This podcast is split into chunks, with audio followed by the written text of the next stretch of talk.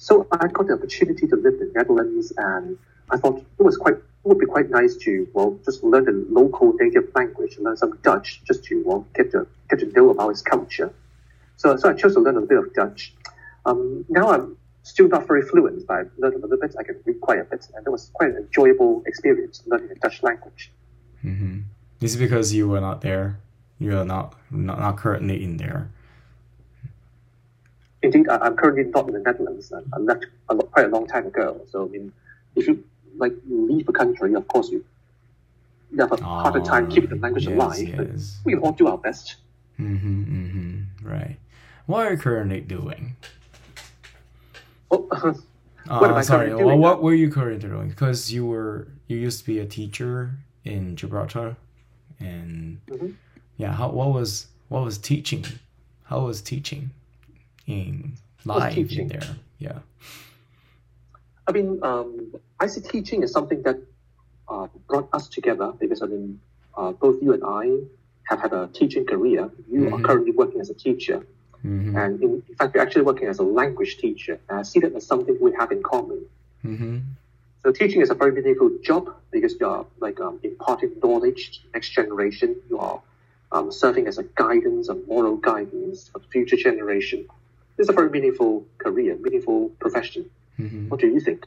Yeah, it's quite different between. There's a difference between us because I teach language and you teach physics.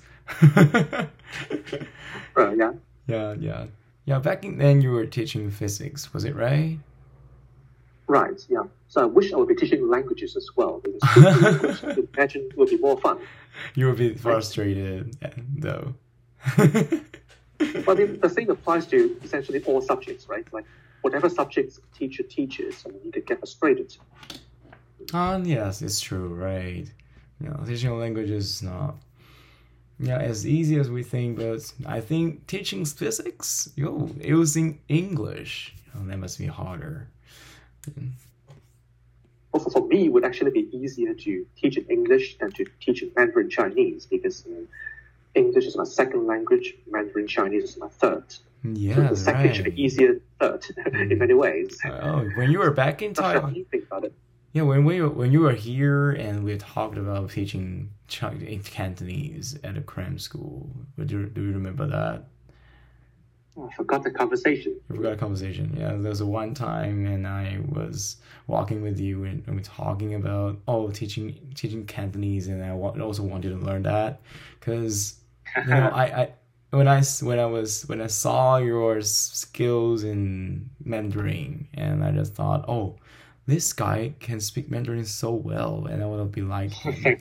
and I want to be like him, and I just want to learn your mother tongue Cantonese, because it is similar to my language, and I think it's pretty easy. It will be easier to pick up this language. You know. Well, yes, indeed. I mean, if you learn a foreign language or like a second, third language in the same language family as your native language, it sometimes makes things easier, right? Like here in Europe, I've met quite a few like um, Italians who learn Spanish quite fast. Mm-hmm. Well, because Italian and Spanish, they're both Romance languages. They're both like direct descendants of Latin. Mm. So the same can be said about some Frenchmen learning Italian, Italians learning French, Spanish learning French. I mean, no, so it's learning pretty fast, right? But you spoke about um, mm. Cantonese. Like, do you think that in Taiwan, a lot of people want to learn Cantonese? What do you think? Yeah, as we were just talking about it, there there are Englishes, global Englishes. There are also Chineses. What what do you think about that? Because Chinese is there there is Mandarin and there's Cantonese. They're all in the same family. And even though I, we have we have main language and we call it Taiwanese, and and even we have Hakka as the second language here, second major local language here. Always call yeah, we, I, I know I know we are not supposed to call that a dialect, but it's pretty pretty much similar to that. So Chinese is Chinese language that it has it's just a big category and it has many languages in it. So would you think mm, would you describe the, the, for us? Would you say something about that? Mm-hmm. Well, um, as far as I'm aware, there are two like major schools or major views uh, in the linguistics community regarding the Chinese family of languages. So um, some see Chinese as one language, and all these things like Mandarin, Cantonese, uh, Hokkien, Taiwanese, Hakka, and Wu, Shanghainese as dialects of Chinese. Mm-hmm, That's mm-hmm. one way to see it. But yeah, there's also another school of linguists which see Chinese as not a single language, but a collection, a family of Mhm, languages. Mm. And, and those things like Cantonese, Mandarin, Hokkien, Taiwanese, and Wu and Hakka, like these are considered like separate languages that belong to the same family.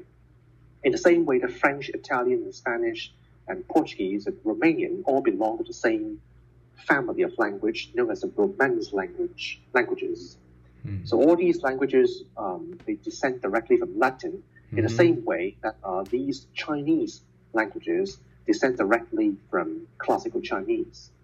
So there are different ways to see it. Um, I tend to lean towards the second way of viewing the world, like um, Cantonese, Mandarin, Hokkien, Taiwanese, Hakka, should be viewed as separate languages rather than like a single language with different dialects.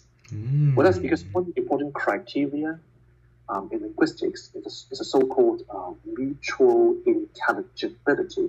That's a very big word, but boiling it down, what it really means is, um, let's say if I'm a native Cantonese speaker, you are like a native Mandarin speaker, without really sitting down and studying each other's language, like how well do we automatically understand each other when we have a conversation? So I speak Cantonese to you, and you talk back in Mandarin. Like without learning each other's language, how well do we understand each other? Mhm, If we do understand each other almost perfectly, then we say that our two languages or our two spoken forms are pretty much mutually intelligible. If we don't understand each other at all, or just understand each other for a tiny little bit, then we call the two spoken forms uh, mutually unintelligible. And I think, like in the case of Cantonese and Mandarin, they are indeed quite mutually unintelligible to a large extent. Mhm, So using that as a criterion, I think Cantonese and Mandarin should be treated as two separate languages, um, two related separate languages, in the same way that French is related to Italian. Mm-hmm, mm-hmm. Well, I just made a good point, and I never thought about it. Wow. Ooh, good view today. Oh, this is a new lesson. and and does that also explain why Dutch people learn English so well? In, in a way, I mean, like um, well, Dutch and English, they're both Germanic languages. I mean, there are quite a lot of similarity Mm-hmm. similarities between Dutch and English. There are a lot of vocabularies in common. Um, they have a common like cognate, so to speak. So, so that actually makes it easier for Dutch people to learn English. Mm-hmm. The same can be said about um, Dutch people learning German. So I've met quite a lot of Dutch people in Europe. Um, some of them speak German quite well, Mm-hmm. especially those living in the southern part of the Netherlands, Mm. which um, is near to the border area with Germany. A lot of them just cross over to the border to Germany to do some shopping, to meet some friends um, quite often. So they get exposed to the German language quite often. And Dutch and German grammars are quite sim- quite similar. Mm-hmm. That's part of it. Mm-hmm. Okay, so there are a lot of geopolitical reasons for that and the causes. Yeah. Indeed. All right. So, mm, what do you think about the East Asia? Because Japan, South Korea, China, and Taiwan. We also see English is just a test tool. We just do a lot of tests about it, and we don't know how to speak it. In a practical view of it, and want to use it practically. How how would you say we can improve this situation? Mm, I guess a more fundamental question is um, do we, as East Asian countries, want to improve our English? Whether it's necessary? I guess that's a more fundamental question because, I mean, I, I think like uh, learning languages, learning foreign languages is a way to well, get to know the outside world, to increase communication, to facilitate trade. But I believe that there somehow has to be a two way street. So in East Asia, we talk about okay, East Asians learning European languages quite often, East Asians learning English quite often. Mm-hmm. But I think the same should be said about Europeans and Westerners trying to learn East Asian languages, right? I think like um, uh, in recent years there are quite a lot of like Westerners, Europeans, North Americans coming to Taiwan, coming to Mm. other Asian countries, Mm-hmm. and I feel that that's, it's quite important that they make an effort to learn the local East Asian language, Mm-hmm. right? So instead of only right. about a one-way street, okay, East Asians learning English and European languages, we should also talk about Europeans learning Asian languages. I think that's a, an aspect that Hong Kong is lacking in a way because Hong Kong, due to its historical ties to Britain and to the British Empire, Hong Kong actually has English as one of its official languages. So a lot of Westerners from Europe, from North America, they they're a bit spoiled in a way. In Hong Kong, they're just convenience. They can get by in English in many ways. A lot of materials are printed in English, so they don't really bother to learn Cantonese or or um, other Asian languages. So I think the environment should encourage them to make an effort. In Taiwan, is a bit better in that sense because Taiwan has only Mandarin Chinese as its official languages, or Mhm. English as official status, really. Mhm, And to mhm. get by in Taiwan, you have to know some Mandarin Chinese. So that language environment, in a way, prompted and forced many like Westerners to learn Mandarin Chinese, and I think that could be a good thing. Oh right, yeah, yeah, pretty excited. And the one thing about what I make, what I must say is, uh, Hong Kong and Singapore and yeah, these two, and Malaysia, they they they they've also been to through the English colonies, the, the eras. So I think that's probably the reason why these three three countries are particularly different than uh in the east the other East Asian countries. Maybe probably that's part of the reason why. Just like you said. Mm-hmm. Yeah. Okay. So um, as we just mentioned that, how what is English to you as a Hong Konger? What do you think about English? Well, I think we briefly touched upon this question before, and uh, English has its practical side um, as a language of communication. It helps you open many doors in your career path. But um, but uh, I quite strongly believe that there should be a cultural aspect to the language that we, we use. I mean, well, um, and like you said before, I mean, Hong Kong, Singapore, Malaysia have some like British cultural heritages due Mhm. to them being um, part of the British Empire in the past. And as a Mhm. matter of fact, um, Hong Kong and Singapore was were founded by the British Empire. Mhm. So, so I think uh, we have quite a lot of uh, traditions from from Britain, and I think English should be treated as an embodiment to those cultural elements. Mhm. Mhm. So, in other words, like I mean, the English language has its cultural side, but um, it has its practical side. They should have a cultural side as well. Mm-hmm. What do you think about Taiwan? Taiwan has how did how does Taiwan make its cultural side? Well, um, as I previously spoken in the Mandarin Chinese episode of the podcast, Mhm. uh, Taiwan was ruled by Japan for about 50 years. Mhm, uh, back in the old days, I mean, it to some extent has some interesting Japanese cultural heritages, Mm-hmm. which might be worth carrying on because I mean, I mean, like every country has its own nice cultural elements, and Taiwan keep Taiwan could keep on some of these good elements. And as a matter of fact, quite a lot of like older generation Taiwanese, they actually speak Japanese quite well because back in the old days they grew up speaking Japanese in schools. Japanese was a school language at that time. Mm-hmm. So that's one aspect of it. And of course, in Taiwan, I mean, like Mandarin Chinese is a main language, it's a primary language in everyday life. But there are also other languages like Taiwanese and Hakka and the Aboriginal languages. And I mean, these languages should be kept alive as well. I mean, maybe the government could spend some effort and Mhm. resources promoting these languages. Mm-hmm. Mhm. Mm, oh, okay. Mm, what if these these languages are dying? What do you say about language deaths?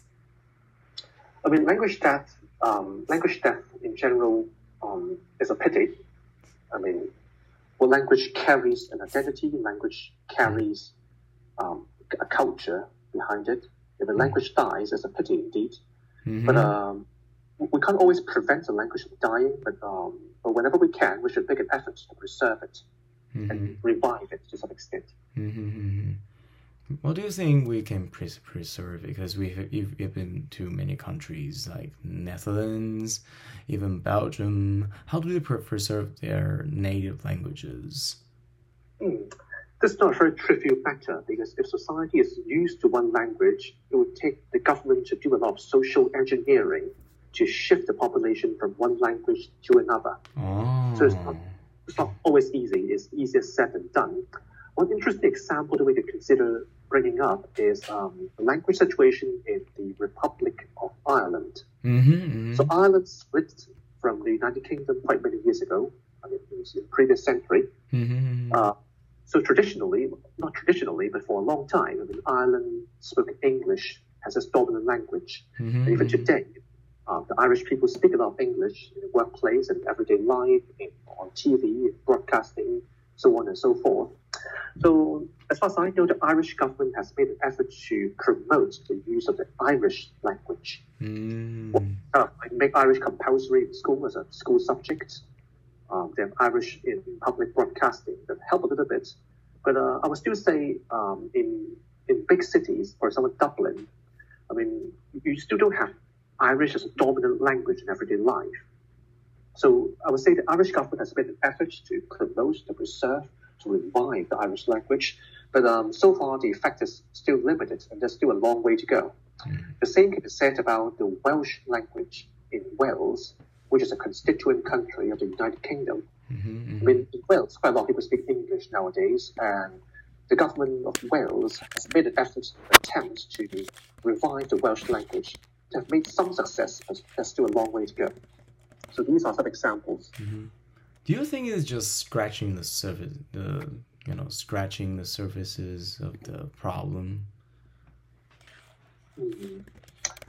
Well, um, it, you could say so, but um, I also have to appreciate the fact that um, reviving a language is not a very easy matter. Um, it takes a long time, and there's, a long way to go. Um, could you think of other means to preserve and revive a language? Because I couldn't think of any other means on top of my head. You can promote it in school, you can have broadcasting in, in that target language, but what else can you do? hmm Right, right. Unless people are speaking it, yes. I think in Taiwan, we have got the same issue because, um, as we have previously talked about in the Mandarin Chinese episode of the podcast, Mm-hmm. I mean, in, in, Taiwan, the older generation tended to speak speak Taiwanese to each other back in the old days. But the new generations, especially people who are younger than us, well, they naturally speak Mandarin to each other in everyday life. But it's just natural choice of Exactly, language. They right. find it the most comfortable. They find it the most natural to do so. Right? So to shift the language to another, it's not as easy because I mean, what people are used to, what people are comfortable, what people have a sentimental tie to, it's not that easy to shift. Right? Hmm, right, yes. I totally agree with you. So, it's like the thing in Taiwan is that, you know, just in my family, we speak Taiwanese every day, but actually my listening skills are better. But when it comes to speaking, I really can't speak the whole thing. So, when Really? I, yeah, sometimes I need to change the language to Mandarin. And, you know, the funny thing is, when they want to speak to me, they use they speak Taiwanese, they speak in Mandarin instead. And most of the time, when I'm having trouble pronouncing one word of a Taiwanese word, they would discourage me. They would say, "Ah, you don't know how to say this. You can just speak Mandarin, and you, you don't know how to say it. You don't have to try try to make an effort." And I and it just all of those elements and all of those things just made me frustrated, and I just thought maybe you could just you know give me some more power and get get me get get me more could get more spirited so maybe i'll be willing to learn that but nowadays i don't know about other countries but in taiwanese societies we tend to discourage a kid when he speaks a wrong word when he says a wrong word Really? Yes, yes. I think maybe society needs to change its mentality. It starts with the people themselves. It's a bottom-up approach instead of a top-down approach imposed by the government. I think maybe society in general, the population in general, should get together and Mhm. encourage each other to have a change in mentality. Mhm. So, I mean, I guess you also see the Taiwanese language as part of your like heritage.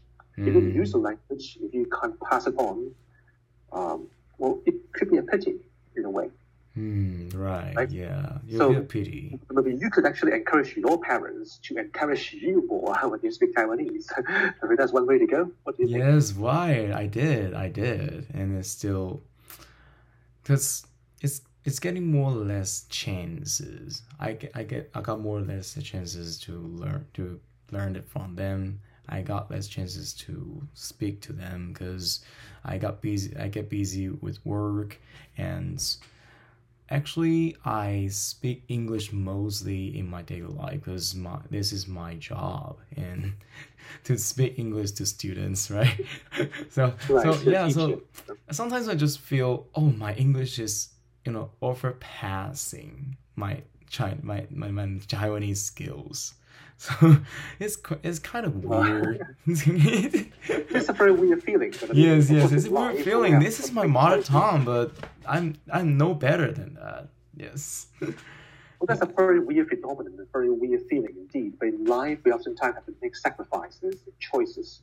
I mean, from a very practical point of view, I mean, um, there's very little incentive to learn Taiwanese in Taiwan because, I mean, in Taiwan, the dominant language in society, in everyday life, um, in administration, in education, hmm in the public circle is Mandarin Chinese. So Taiwanese is actually spoken by like a rather smaller fraction of people.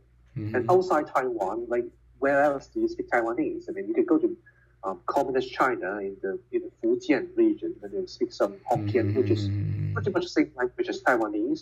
You can go to Malaysia and Singapore, and they have a, a Hokkien speaking population, which Mm. is essentially Taiwanese, Mhm. right? But other than that, I mean, like the Taiwanese language doesn't seem to help you open many doors, right? I mean, in contrast, the English language Oh, of right. Yeah, I totally understand. helps you more doors. So in terms of as far as incentive is concerned, I mean, there is indeed quite hard, just Mhm. indeed quite hard incentive. Mhm. But I mean, the incentive is a matter of you give it to yourself. I mean, if you regard Taiwanese as an important part of your cultural heritage and Mm. identity, want to pass it on, then you will naturally make an effort to learn it. Mm. Plus, as a polyglot, I noticed that Alex, you have a strong interest in languages in general. Mhm. Perhaps this interest, this passion for languages could be an incentive and Mhm. could be very motivating, right? Yeah, right. I think so. And I was just listening to the podcast of the same the same topic about the Irish people not speaking Irish. They speak English more than they do in Irish. So this there's yeah, the government did make an effort. They did try to make this a big thing, but just like Taiwanese government, they are also promoting it. They put classes in school and they ask teachers to teach it. But however, the students they don't how to speak that language. Some some of the students in class. One time I was using Taiwanese to teach English, which is fun. Yeah, it was funny. Yeah, because that that teacher, the teacher just asked me to use the Taiwanese class to teach English. I just like, oh no, uh-huh. I'm abandoning. I was ab- abandoning my language. yeah, I'm abandoning my t- t- mother tongue to teach a foreign language to the kids. And so I was kind of like e- experiments in the class. I spoke Taiwanese with, with them, and they understood about fifty percent. And the other half of kids, they couldn't understand what I was talking about. But when I switched to English, about eighty percent of them could understand me. So that was just strange. That was so strange that oh, those kids didn't know my mother tongue. They they should have known it, and they chose that to be the selective. And I'm yeah. curious to know, like um, amongst your students in that class uh, where you spoke Taiwanese, uh, like um, are these students all of Taiwanese ancestry and origin? This is an important question. Yes, right? yes, Like, yes, Taiwan yes, has a they- yes, they unique are. history. Mhm. Like um, around 1949, there was a there was a, a large influx of people from the outside, and those people didn't speak Taiwanese as a native language, right? So I mean, and also within Taiwan for a long time, there, there's a Hakka community. There is also the Aborigines community, Mhm. Aboriginal community. So these people didn't speak Taiwanese to begin with. So Taiwan is quite linguistically diverse in that sense. So it's not only Taiwanese. hmm right? hmm Yeah. So yeah, you're you're making a point here because when I was in the class, I did ask the question about, oh, do you speak Taiwanese at home? And they say no, I didn't. But who, who what which your family, what your family member, did the- these does speak the language, does speak Taiwanese, and they would say, oh, it's my grandpa and grandma, and I don't live with them, so that is why we I don't how I don't know how to speak that. And uh, I said, How about your mother and father? And I said, Oh, they speak Mandarin to me. Why do I need to bother Oh. speaking Taiwanese with them? Yeah, so. Well, I guess immersion is very important. Maybe, um, well, if the parents of the kids really want the kids to, to be fluent in Taiwanese, they can Mhm. actually like throw the kids to the grandparents, stay at the grandparents' place for a couple months or a couple weeks, or especially in the summer. So uh, and and during that time, the grandparents could speak only Taiwanese to the mhm, to the kids. mhm, So that could be an incentive, um, because immersion should be quite effective in many ways. mhm. Um, I've also Mm. heard about a case in, in Canada. So Canada has got two official languages on a national federal level, like English and French. And of course, there are more people speaking English than French. And the people from the English-speaking regions, they often want to improve their French. Uh, so as far as I know, in Canada, they have got some like language immersion program, which invites Oh, English really? speakers to well, live in Mm. Quebec, a French-speaking region, to well just expose, just get exposed exposed to the language, and practice makes perfect. Oh, wow. Oh, I, I wish Taiwan could, could do that. Yeah, could also make the same the same program and just yeah make all the kids go to that and then speak Taiwanese whole day. Well, but Taiwan's a, a different kind of society, though, because I mean, uh, in, in Canada, the, the language distribution is geographical. So there are English-speaking provinces, and there is um, the French-speaking province of Quebec. There's the French, or half French-speaking province of New Brunswick. Mm, So you can have uh, people, like you can actually drag an English-speaking person to a French-speaking province and put put the person there. In Taiwan, I mean, the, the language distribution is not necessarily geographical. Yes, I mean, like right. all regions have a mix of languages. It's not like one region speaks only one language, the other region speaks only the other language. All right. It's all mixed yeah. up. So it's a Mhm. different situation, though, and that's Mhm. something for the government to think about. hmm Yeah, if you if you want to really strictly define Taiwanese in those language regions, I would say Miaoli. Yeah, the southern part is for Taiwanese, and the the middle part is Mandarin and Miaoli, Taoyuan. Those the northern part, yeah, part of the northern part here, they would speak Hakka. So yeah, yeah, we did when I was when I went to Hsinchu in Thai. Uh, when I was, no, that was May in, in last year, and the lady next, I was in Hsinchu and like in the queue and lining the queue, and for the bus, and the lady ne- behind me, just just asked me in Hakka, and it was like, oh, oh, oh, I don't understand, I don't understand, and she said, oh, you're not Hakka, and I was like, oh. They're Yeah, surprised at once. Yeah, you think oh, I think I'm Hakka? I'm flattered. That's- yeah. no. So so that, that time I just saw, oh, I can really speak Taiwanese. I'm sorry, and he said, oh, it's okay, it's okay, and he changed it to Mandarin instead. Yeah. So lingua franca. Mm.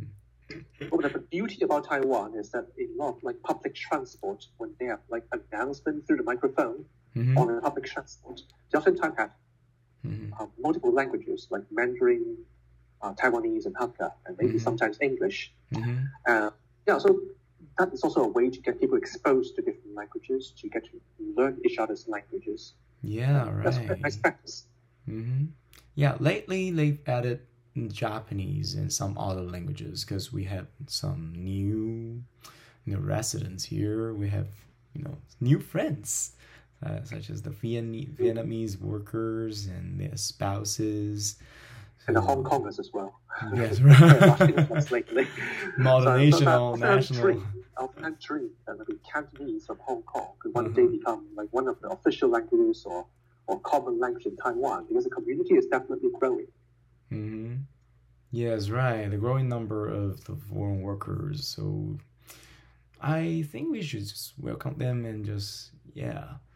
That time I was listening to Vietnamese and they got me interested in that because you know it sounds so similar to Cantonese. Don't you Really? think so? like, I think a lot of Cantonese people would deny that. Saying, oh, our language is, is much more beautiful than Vietnamese. yes, You yes, sound yes. Yeah.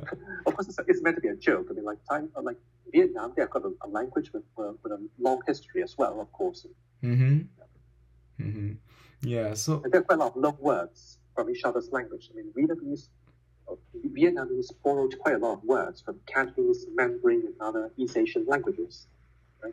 Yes, right. Because I really did some research about it because I really wanted to learn it.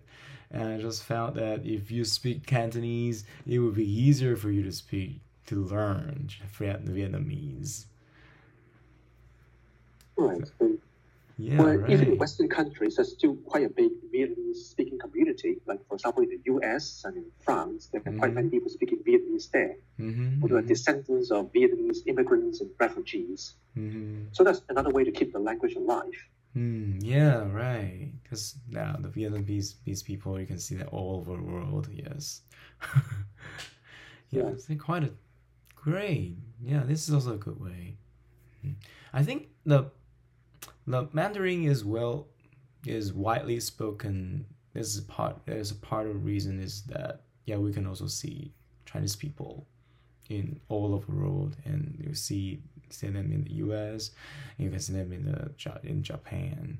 So I once heard a foreign friend saying that oh Chinese people are everywhere and can yeah. So maybe it's Well, I a very different view um, on that matter, though. I mean, like, um, well, um, I, I, have the impression that many so-called China towns around the world, especially in Western countries, they traditionally speak um, Cantonese and maybe sometimes Hakka, sometimes Hokkien.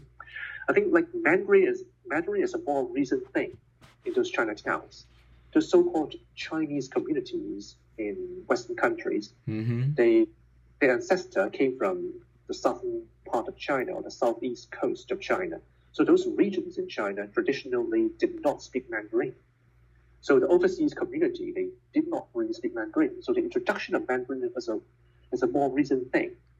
So a lot of Western countries, I mean, um, they have an interest in learning Mandarin, like possibly because they think, okay, well, communist China is growing economically and politically, it's going to be a superpower. So getting acquainted with the language will, will facilitate trade in the future.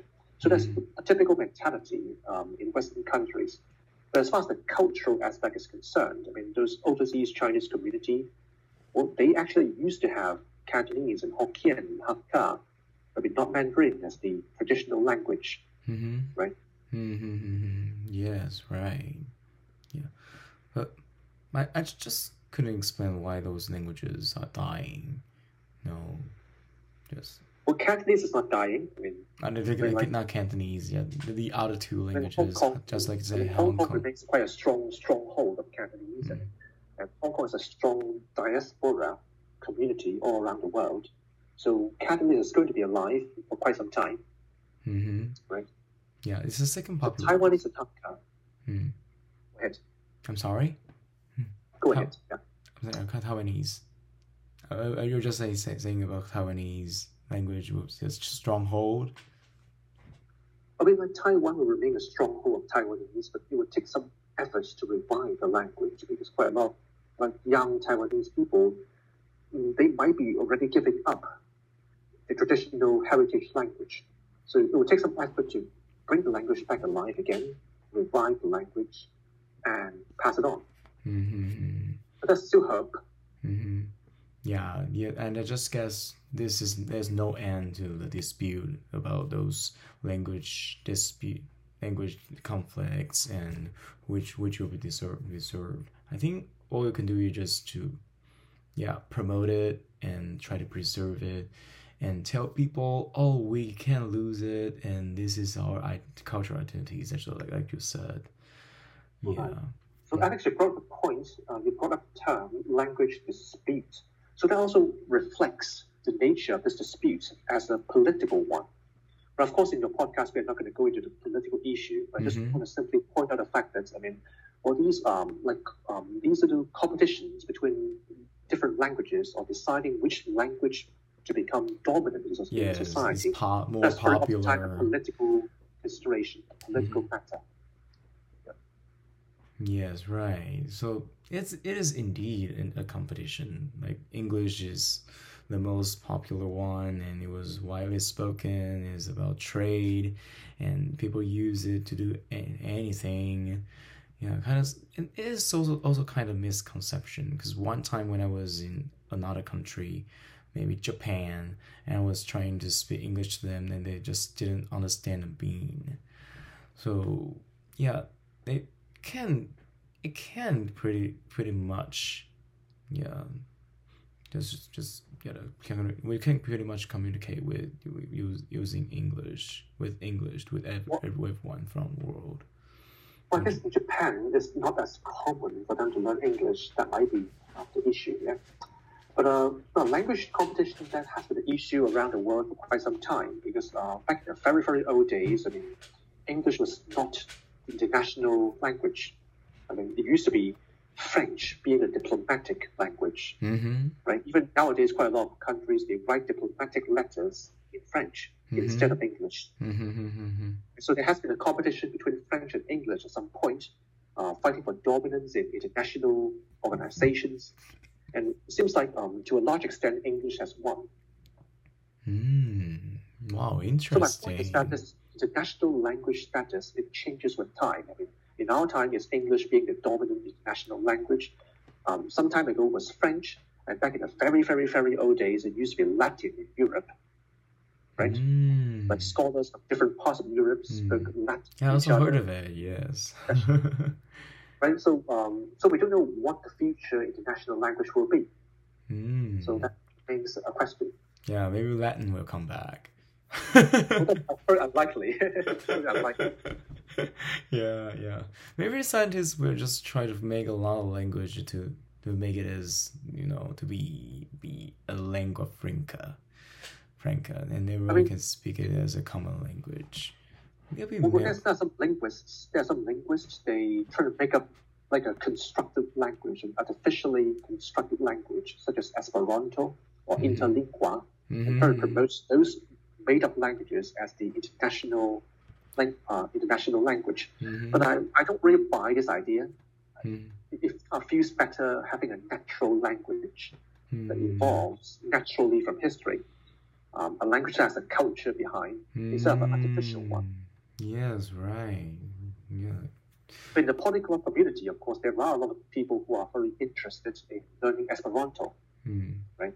It's Yeah. their choice. Yes, right. There, are- when I was in the com- conference, of polyglot conference, when I was that there at there, and I just found there is a community and there's a group chat for Esperanto, and there were about two million people in the world speaking this language. I was quite taken aback by that. I was said, "Oh, really? People really speak that? There are already pe- people who, who are learning this language. Wow." Maybe, and I would just assume um, those people are scientists and some linguists. You know? It's quite interesting indeed. People actually make an effort to learn Esperanto, so that Mm. reflects their passion for languages. yes, yes. But uh, I still don't see, I don't quite see the point of promoting Esperanto, because um, a lot of advocates of Esperanto they kind of argued that, well, um, Esperanto is good because it's a neutral language. So, like, we're not learning the native language of a particular nation. We are creating a new neutral language that was the native language of native language of nobody. So nobody has an inherent natural advantage over another nation. So that was the original point of Esperanto. But from what I see, Esperanto is quite Eurocentric. Oh, It is pretty much a European-like language. Mhm. It resembles Spanish, Italian to a large extent. There's Yeah. some English, there's some French words, but Mhm. um, so by promoting Esperanto as the world language, it still gives a lot of Europeans an inherent advantage, and that's not entirely fair to well East Asians, for example, right? And plus, Esperanto is written in the Roman alphabet, and a lot of East Asian countries we don't really use the Roman alphabet as a native writing system. Yeah. So I mean, right. yeah, trying to promote a, a, a neutral language and still trying to make it a little bit Eurocentric, then it ruins the whole point of promoting a, a neutral language. Or rather, you trying to be more honest and say, okay, let's speak English. It is a European language to begin with. Let's speak French. It is a European language, and we accept that it is a European language, and we all learn it. Mhm. I would rather be honest about this. Mm. Yeah, and at this point, I want I really want to just you know emphasize this because when you learn more languages and and the more st- stimulus your brain get, so it means if you want to get you do, you do if you want to lose your memories, it, it is it is good to learn a language. This is what I re- reading about about last month and last month, and a language institute just send a letter, send a mail to send a mail to my mailbox. I just thought, oh, really? Wow, learning a language has so many benefits, you know. Well, I think that's the, the, the message of your polyglot podcast, right? I mean, like learning languages is healthy for your brain, so let's learn more. yes, right. Yeah, come to learn language. Okay, so I think it's about time. Um. Yeah, I think it's about time. And the mm, we have no more. Yeah, so I would Yep. like to thank. I would like to thank you for coming to for coming to my podcast and talk. My pleasure. talk- yeah, and talk so much about your background and language learning experience. So maybe next time we can have another another ex- conversation about another topic. So I'm pretty I'm look I look forward to seeing you again on the on, on this podcast, Alan. Well, thanks for a very kind word, Alex. I mean, it's Yeah. been an honor and a pleasure to be on your podcast, and I very much look forward to well future conversations, future conversations with you. Uh, we should get together again sometime. Yes, yes, yeah. Good. It's good to have you today. Thanks for the invite. Yes. Oh, um, about that, I want to say bye to all the uh, listeners. If you have any questions you want to ask, you can leave a comment in the comment section. If you want to ask Alan about anything you heard that uh, you heard during the, co- our conversation, please don't hesitate and just subscribe and subscribe and leave a comment and you can tell us what we what you want to know more about. So next time we can set it as a topic and we can talk about it like, next time. See you guys and see you guys in, in, in the air later. So goodbye. goodbye